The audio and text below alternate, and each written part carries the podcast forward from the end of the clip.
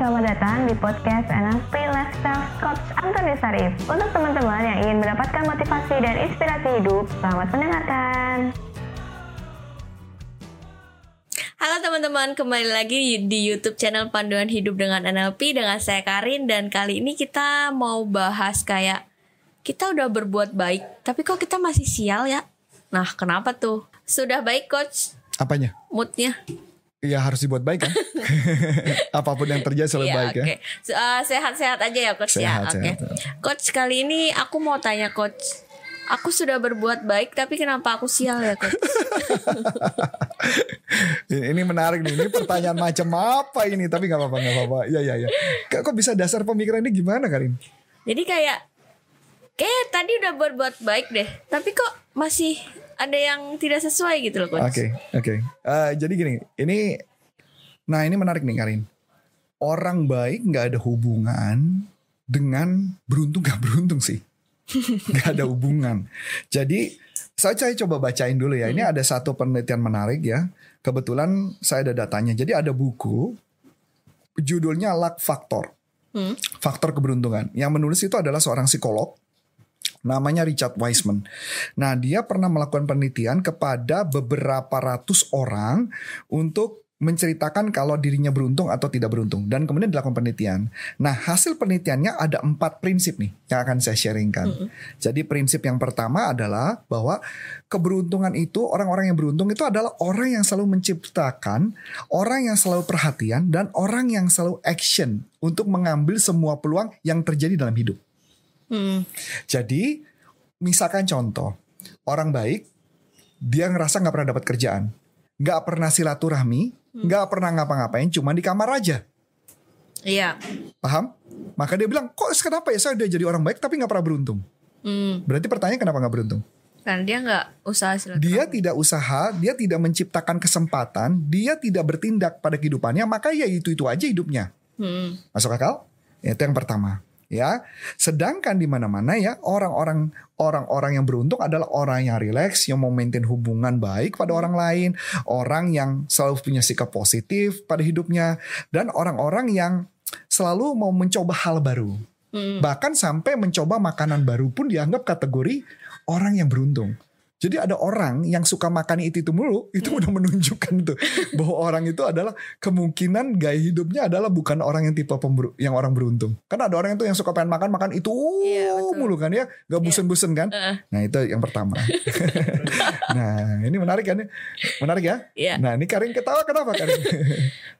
Tim Oh. saya ada yang begitu. Eh yang makannya telur doang sama tahu Ya, terus ya. telur tahu, telur Oh, tahu tiap ya. hari. Bukan karena duit ya sebenarnya ya. Bukan karena memang dia makan itu Iya, doang bener. ya. Jadi maka- yang lihat aja bosen. Ah, nah itu yang pertama ya. Yang kedua adalah orang yang beruntung adalah orang yang bisa pintar mengambil keputusan berdasarkan intuisi dan keberanian dia.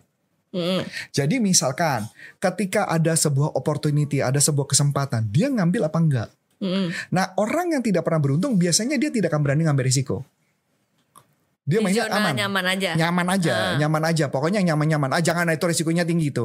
Wah ini ada bisnis. Oh jangan jangan jangan jangan itu resikonya tinggi. Nah itu adalah orang yang tidak beruntung. Tapi bukan berarti orang yang berani ambil risiko juga pasti bisa langsung Iya. dapat. Belum tentu. Tapi memang itu proses yang dihadapinya.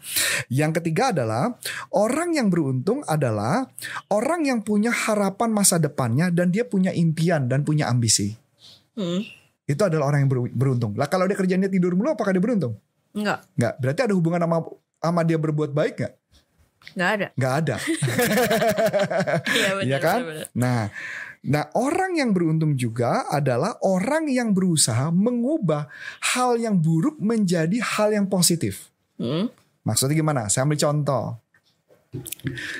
Eh, Richard Branson adalah salah satu orang yang dilakukan penelitian. Dia itu adalah orang yang pernah mengalami kondisi tidak beruntung dibuat menjadi beruntung. Dia cerita, dia pernah naik pesawat terbang.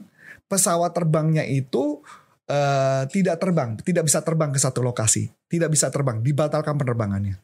Sedangkan yang lain pada marah-marah kan, misu-misu kepada penerbangnya. Kenapa nih pesawat nggak bisa terbang begini, begini, begini, begini, marah-marah. Dan tahu apa yang dilakukan sama Richard Branson? Dia santai loh. Dia cuma telepon, dia cari tahu, dia tahu dia harus pergi ke sana. Titik. Hmm. Hari itu. Titik. Gimana caranya? Tahu kan Richard Branson? Dia telepon pegawainya, dia tanya sama pegawainya, coba dong cari pesawat charter. Hmm. Harga pesawat charter berapa? Dapat harganya, harga pesawat charter. Terus dia lihat penumpangnya ada berapa. Dibagi rata-rata. Masuk nggak angkanya? Masuk. Dan masih profit. Hmm. Langsung dia dan orang itu cuman dengan entengnya yang yang pesawat charter itu cuman ngebalikin duit doang. Hmm. Dan dia bilang, dia tuh kumpulin orang-orang itu, kamu mau terbang nggak? Mau. Saya akan atur pesawat terbang. Hari ini kita minta waktu kurang lebih sekitar selisih 3 jam. Saya akan atur pesawat terbang, kita charter pesawat. Deal. Sejak gara-gara itu, dia ciptakanlah pesawat Virgin Airline. Oh. Ayo, nekat nggak? Iya. Ambil ambisi, Heeh. mengubah sesuatu yang negatif bisa jadi positif. Iya. Itulah Richard Branson. Hmm.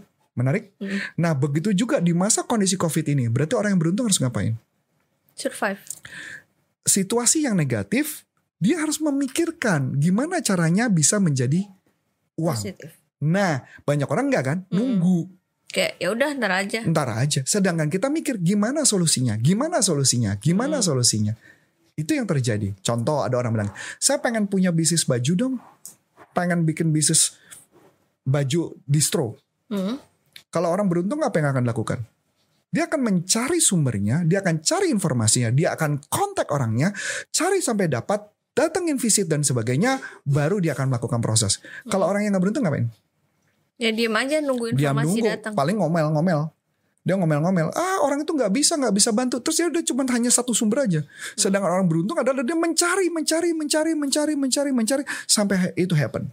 Hmm. Jadi nggak ada hubungan antara orang baik dengan beruntung. Oke.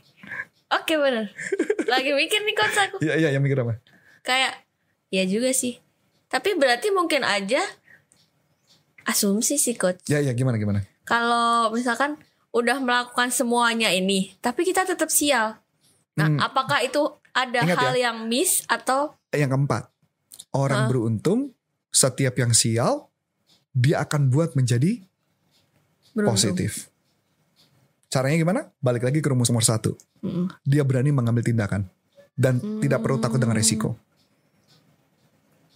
Ya, Menarik ya? menarik. Yang mungkin ditambah adalah kenapa dia bisa gagal terus karena mungkin ilmunya nggak punya. Mm-mm. Makanya ada pelatihan motivasi.id. kan? Iya.